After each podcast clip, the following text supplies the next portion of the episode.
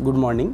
मेरा नाम प्रशांत मिश्रा है और आज के इस एपिसोड में मैं रामायण से जुड़ी कुछ नॉलेजबल बात करूँगा, जहाँ से हमें सीख मिलती है।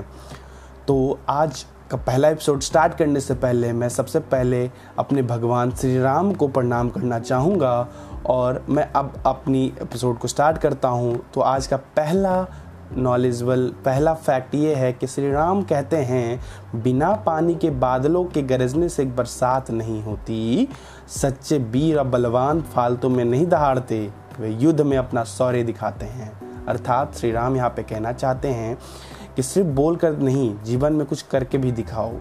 आज सोशल मीडिया का ज़माना पे आज बहुत सारे लोग सिर्फ़ फेक चीज़ें दिखाने में इंटरेस्टेड हैं। उन्हें और मतलब बस फेक चीज़ें दिखानी होती है। तो कभी भी आप फेक चीज़ों पे मत जाओ आप ओरिजिनल रहो और कुछ करके दिखाओ जीवन में। सिर्फ़ दहाड़ो मत फालतू का है ना? हम लोगों ने बचपन में पढ़ा भी था गर, जो गरजते हैं वो बरसते नहीं हैं जो बरसते हैं वो कभी गरजते नहीं हैं।